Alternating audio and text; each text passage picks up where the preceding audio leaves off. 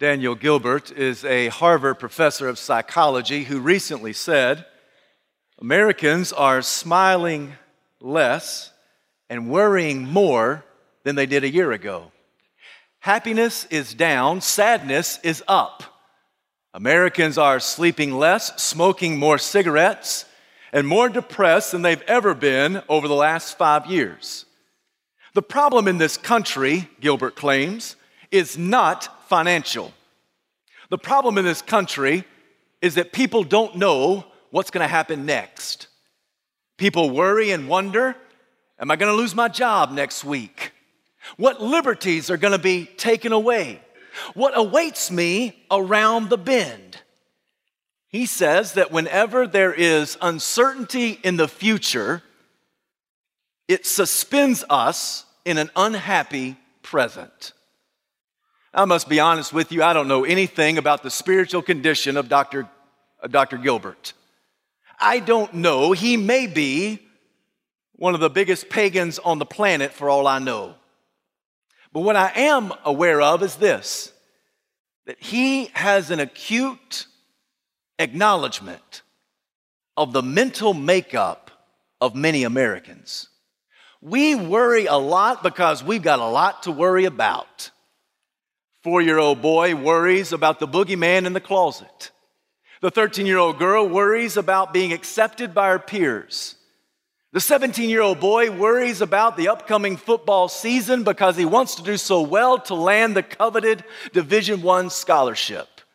The young professional worries that her presentation to upper management just failed. Parents worry about the decisions of their children. The middle aged man worries that he's never going to reach retirement. The wife worries that her husband just might be cheating on her. The elderly man worries about the results of the biopsy. The widow worries that the beast of inflation will devour her savings. The pastor worries that his house is never going to sell. We worry a lot because we've got a lot to worry about. Uncertainty cripples contentment. And so this morning, fortunate for us, that Jesus has a word about worry. Today we continue our sermon series called The Good Life, whereby we examine the Sermon on the Mount. And today we find ourselves in Matthew chapter 6, verses 25 to 34.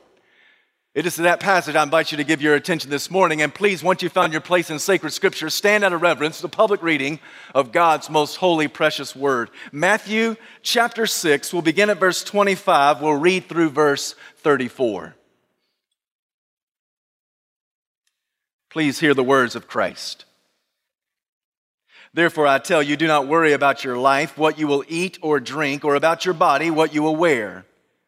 Is not life more important than food, and the body more important than clothes? Look at the birds of the air. They do not sow or reap or store away in barns, and yet your heavenly Father feeds them. Are you not much more valuable than they? Who of you, by worrying, can add a single hour to his life? Why do you worry about clothing? See how the lilies of the field grow. They do not labor or spin. Yet I tell you that not even Solomon in all his splendor was dressed like one of these. If that's how God clothes the grass of the field, which is here today and tomorrow is thrown to the fire, will he not much more clothe you, O you of little faith? So do not worry, saying, What shall we eat, or what shall we drink, or what shall we wear? For the pagans run after these things. Your heavenly Father knows that you need them. But seek first his kingdom and his righteousness, and all of these things will be given to you as well. Therefore, do not worry about tomorrow, for tomorrow will worry about itself. Each day has enough trouble of its own. This is the word of the Lord, and thanks be to God. You may be seated.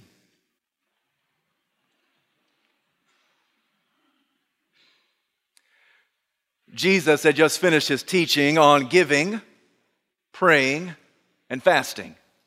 He comes to our passage with a command. Therefore, do not worry about your life.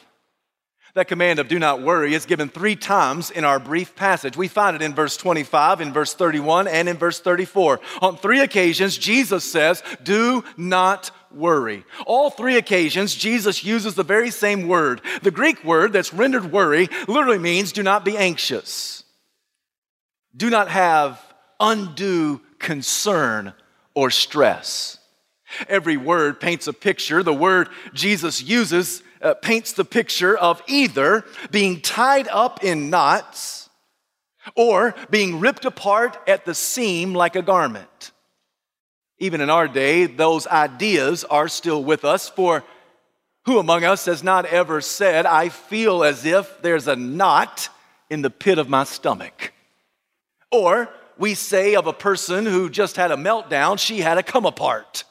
And what that means is that because of worry, because of stress, because of frustration, because of anger, we are bound up inside, twisted into a knot, and sometimes it pushes us to the brink where we feel as if we're being ripped apart at the seams.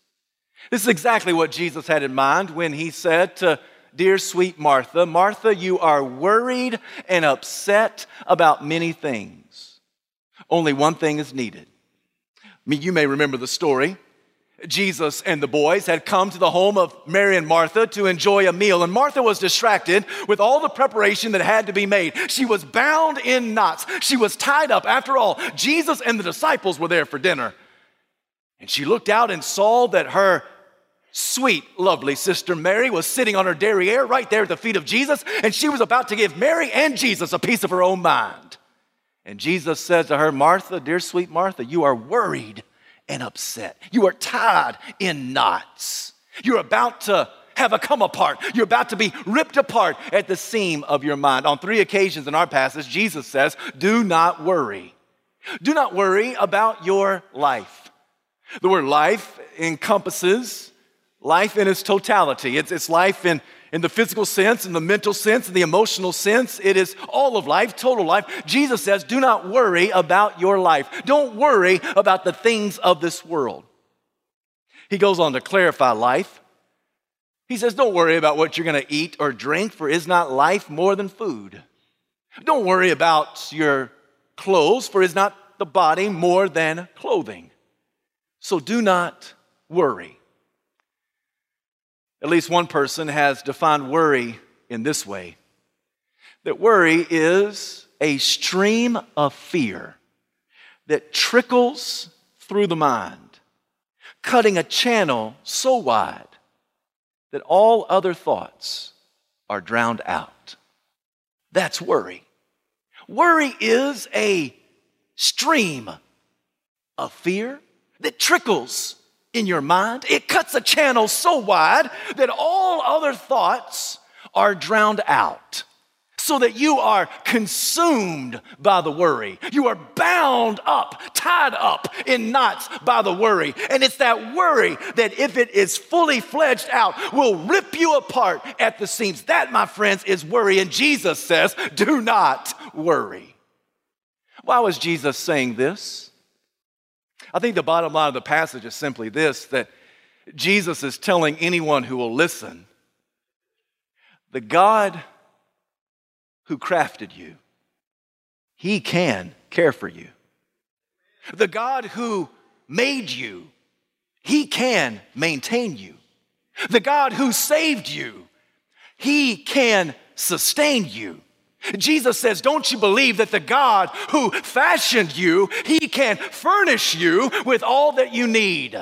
So do not worry because God cares for you. For the God who crafted you is the God who cares for you. If you need further proof that Jesus really knows what he's talking about, uh, Jesus says, just look at the animal kingdom. He says in verse 26, consider the birds of the air. They do not sow or reap. They don't store away in barns, yet your heavenly Father feeds them. Are not you more valuable than they? I think that Jesus says this with a smirk across his holy face. I think that the Savior commanded a flock of birds to fly across the sky in this very moment. He lifted everyone's attention up into the heavens and he said, Consider the birds of the air. Those birds don't have a time clock that they punch. They don't have a sophisticated system of sowing and reaping. And yet the Heavenly Father guides them to food and water. Jesus must have said with a smile across his face, I've never seen a bird build a barn to house his grain. Yet he doesn't go hungry. Now, I must confess to you, I am not a bird watcher. I don't know much about birds. But I have read that people are enamored with birds. They're, they're, amazed at the work ethic of birds. It's not that Jesus is saying that birds are lazy creatures. Oh, no, they work diligently, they work tirelessly. But Jesus says they don't worry. I'm not a bird watcher, but over the last 15 years, I have gone to a lot of hospitals. And I can tell you this much just by mere observation I have never seen a bird in the ER. I've never seen a bird have to go through surgery because of a heart attack. I've never known of a bird who had a stroke because of stress. I've never I've never known a bird that signed up for a discipleship class about how to handle life's pressure.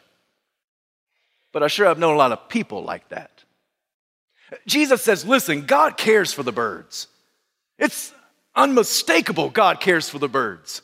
I mean, in the winter, they migrate to the south. Who told them to do that? God. And then when the weather warms up, it's God who put an internal GPS navigation system into their little hearts and bellies, and they get back to the very same neighborhood year after year after year. Who does that? God does that. God cares for the birds. But God cares so much more for you. By implication, you know that Jesus did not come to seek and to save the birds, but Jesus did come to seek and to save you. Jesus did not come to die on the cross for lost birds, but he did come to die on the cross for lost humanity. And the birds are not made in the image of God, yet you had the Imago Dei stamped all over you. You are made in the image of God. You are valuable in His sight. Sure, God cares for the birds, but He cares so much more for you. Oh, my friend, when worry uh, binds you up in knots, when worry wants to tear you apart at the seams, all you have to do is go outside and look up and look at the birds. And when I do that, I ask myself, why am I so discouraged? Why should the shadows come? Why should my heart feel heavy and long for heaven and home when Jesus is my portion? A constant friend is He.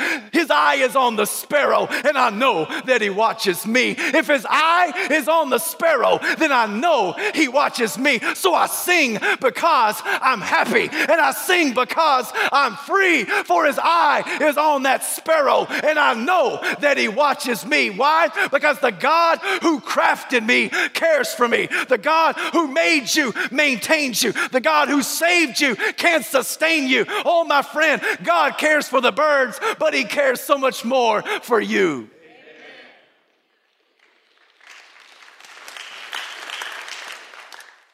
Jesus says if that's not proof enough for you to look at the animal kingdom, then all you have to do is look at the human kingdom. In verse 27, Jesus says, And what does it profit you to worry. For what man can add a single hour to his life from worry? Other translations say, What man can add a cubit to his height? Regardless of the translation, the implication is the same. What positive benefit can come out of your life by worrying? What is the profit for you to worry? It's not like you can add hours to your life. The truth of the matter is, if you worry, you probably shave some hours off your life. It's not that you can add any inches to your life and, and gain height and prominence. What, what profit you if you worry about the things of this world? I've never known anyone who was able to worry themselves to life. But I've known many a person who worried themselves to death.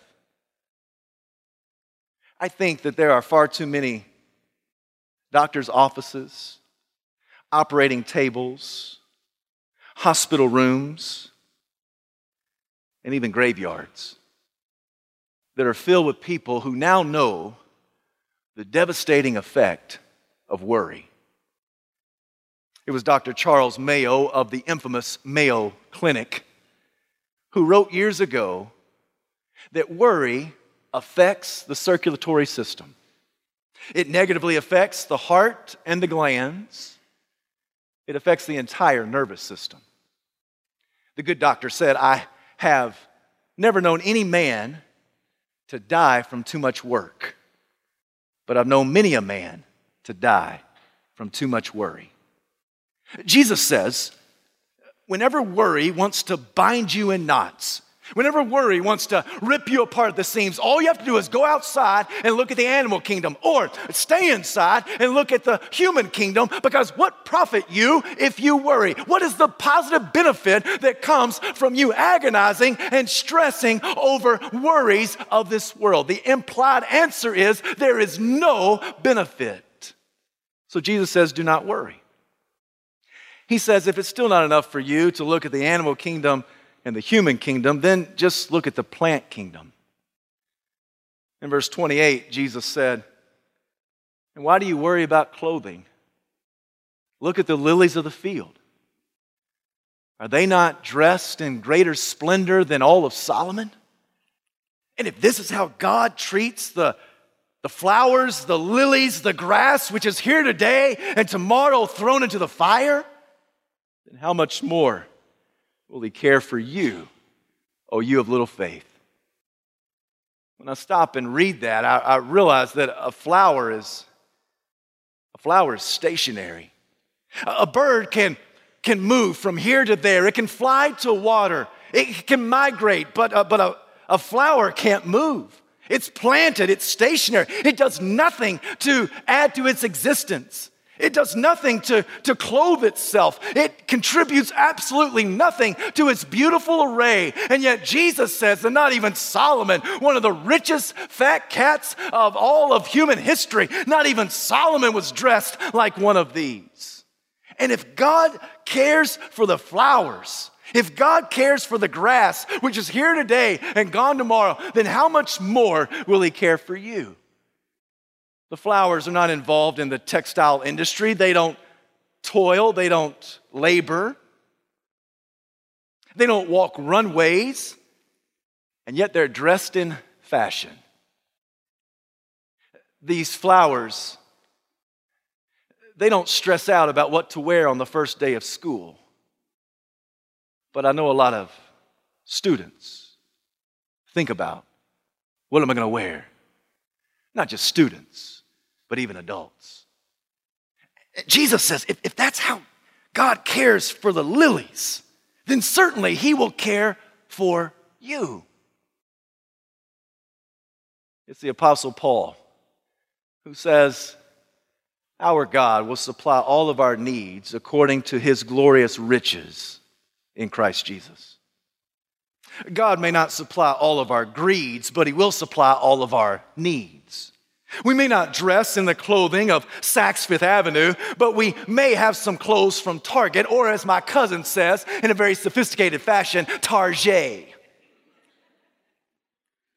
But regardless, God will provide all of our needs. All we have to do is look at the animal kingdom, look at the human kingdom, look at the plant kingdom. It becomes abundantly clear that the God who crafted you cares for you that the God who made you maintains you, that the God who saved you sustains you. It is God who is Jehovah Jireh. That word Jehovah Jireh literally means the God who provides. It is Abraham who gives us that term. Abraham learns this in Genesis 22 on top of Mount Moriah when he's there to sacrifice his one only son Isaac, and God provides a ram caught by its horns in the thicket. And the ram is sacrificed in place of Isaac. And there on that mountain, God provided. And Abraham said, Jehovah Jireh. I want to tell you that in your life, it is not Job Jireh, it's Jehovah Jireh.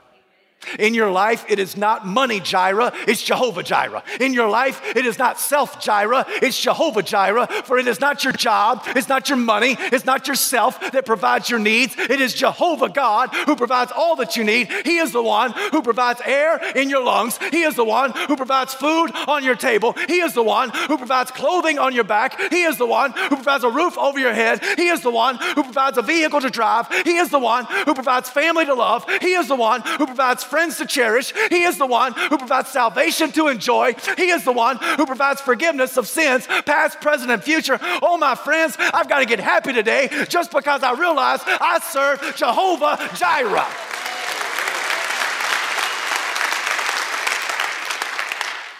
And Jesus connects worry with a lack of faith. Did you hear that? Do not worry, O you of little faith. One of the best definitions of faith I've ever come across is by a man named Haddon Robinson, who said, Faith is taking God at his word. That's faith. If God says it, you can believe it. We've talked before about faith, that faith is trusting Christ regardless of the outcome. You may not know what tomorrow brings. You may not know how it's going to turn out. You may not know about the trouble or the trial, the problem or the possibility. You may not know what's around the bend, but you know you can trust Christ because you trust Him regardless of the outcome. My friend, that is faith. So Jesus says that when you take God at His word, that worry is not going to bind you. Worry is not going to rip you apart at the seams. Jesus says all you have to do is look at the animal kingdom, the human kingdom, the plant kingdom. And since we're talking about kingdoms, Jesus says, but seek first his kingdom and his righteousness. And all these things will be added to you as well. It's almost as if Jesus says, if you're going to be consumed about anything, don't be consumed about the things of this world. You be consumed about Christ. You be consumed about the Lord. You be consumed about God's kingdom. Be consumed about the rule and reign of Christ in your life. We've said before that the buzzword for the Sermon on the Mount is righteousness. Jesus employs the term five times in three chapters. We come across the word righteousness in Matthew chapter 5, verse 6, Matthew chapter 5, verse 10, Matthew chapter 5, verse 20, Matthew chapter 6, verse 1, and here in Matthew chapter 6, verse 33. On five occasions, Jesus says the buzzword for this entire sermon is righteousness. And we've discussed before that righteousness is de- declared innocence in the sight of God. It is right living. And righteousness has been provided for us through the shed blood of Jesus Christ, and righteousness is practiced by us in front of a watching God. So we receive righteousness and we display righteousness in our own life. It's not that we are working for our own salvation, but because we have been saved, there are some things that God's prepared in advance for us to do. And so he has provided righteousness so that literally when God looks upon the one who comes to him in faith, that God looks at us as if we have the righteous living of Christ upon our life. He has credited that righteousness as belonging to us as if you and I have lived the perfect life of Jesus. And Jesus says, if you're going to be consumed about anything, be consumed about that. Be consumed about the fact that though you were dead, God has made you alive in Christ. If you're going to be consumed about anything, be consumed about the fact that you were a sinful scoundrel and God has saved you by his marvelous might. If you're going to be consumed about anything, be consumed and blown away by the reality that God has reached out with a mighty hand and a, and a, and a, and a mighty arm and he has grabbed you, lifted you, and set your feet upon a rock. You be consumed about the righteousness of God that's been provided provided for you in Christ. And then, if you're going to be consumed about anything else, be consumed about the practiced righteousness in your own life. How you become preoccupied about living the way God wants you to live. Can I just remind us what Jesus has taught us thus far in the Sermon on the Mount? I mean, Jesus says if you're going to be preoccupied about anything, be preoccupied about being a spiritual beggar before God. For you recall that blessed are the poor in spirit, for theirs is the kingdom of heaven. That Jesus says that it is the proper posture and position for you to come into the kingdom on bended knee. For we approach God we're on our, on our knees with our head downcast, our eyes closed, our arms outstretched, our palm open heavenward, and we're just begging for benevolence unto the Lord. And if we're going to be preoccupied about anything, let us be preoccupied about mourning and grieving over our sin. And if we're going to be preoccupied about anything, let us be preoccupied about living a meek life, which meekness is power under control. It's a life that's lived under complete surrender to a holy sovereign God. If we're going to be preoccupied about anything, let us be preoccupied about hungering and thirsting for righteousness. If we're going to be preoccupied about anything, let us be preoccupied about mercy, for mercy from God motivates mercy from us. If we're going to be preoccupied about anything, let us be preoccupied about purity in every corner of our life. If we're going to be preoccupied about anything, let us be preoccupied about making peace in a very problematic world. If we're going to be preoccupied about anything, let us be preoccupied about rejoicing even when the world persecutes us. If we're going to be preoccupied about anything, let us be preoccupied about being salt and light in a very bland, dark world. If we're going to be preoccupied about anything, let's be preoccupied about internalizing the external word of God and applying it under our own life. If we're going to be preoccupied about anything, let's be preoccupied about acts of righteousness. Let us be generous. Let us be prayerful. Let us be fasting. If we're going to be preoccupied about anything, let us seek first His kingdom and His righteousness, and all these things will be added to you as well.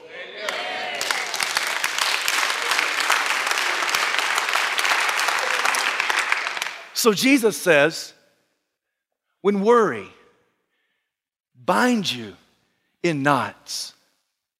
When worry wants to rip you apart at the seam of your mind, all you have to do is think about the animal kingdom. God cares for the birds, but He cares more for you. All you have to do is, is think about the human kingdom. What does it profit you, my friend, to worry about anything in this world? It doesn't add to your life, it probably shaves time off your life. And look at the plant kingdom. Plants can't move, they can't dress themselves, and yet God has given them all this splendor. And they're here today and gone tomorrow. If you're going to be consumed about anything, be consumed about His kingdom and His righteousness. So don't worry about tomorrow. Don't worry about tomorrow. Today has enough trouble of its own. Don't import tomorrow's trouble into today. When Jesus says that, he, he doesn't mean don't plan for tomorrow. He doesn't mean don't have a savings account. He doesn't mean don't plan for the future. He just means don't allow a stream of fear to trickle in your mind, cutting a channel that's so wide that all other thoughts are drowned out. Don't worry about tomorrow. You and I have no idea what's going to happen tomorrow. We don't know. But we do know the one who holds tomorrow in his hands. So, because he lives, because he lives, I can face tomorrow.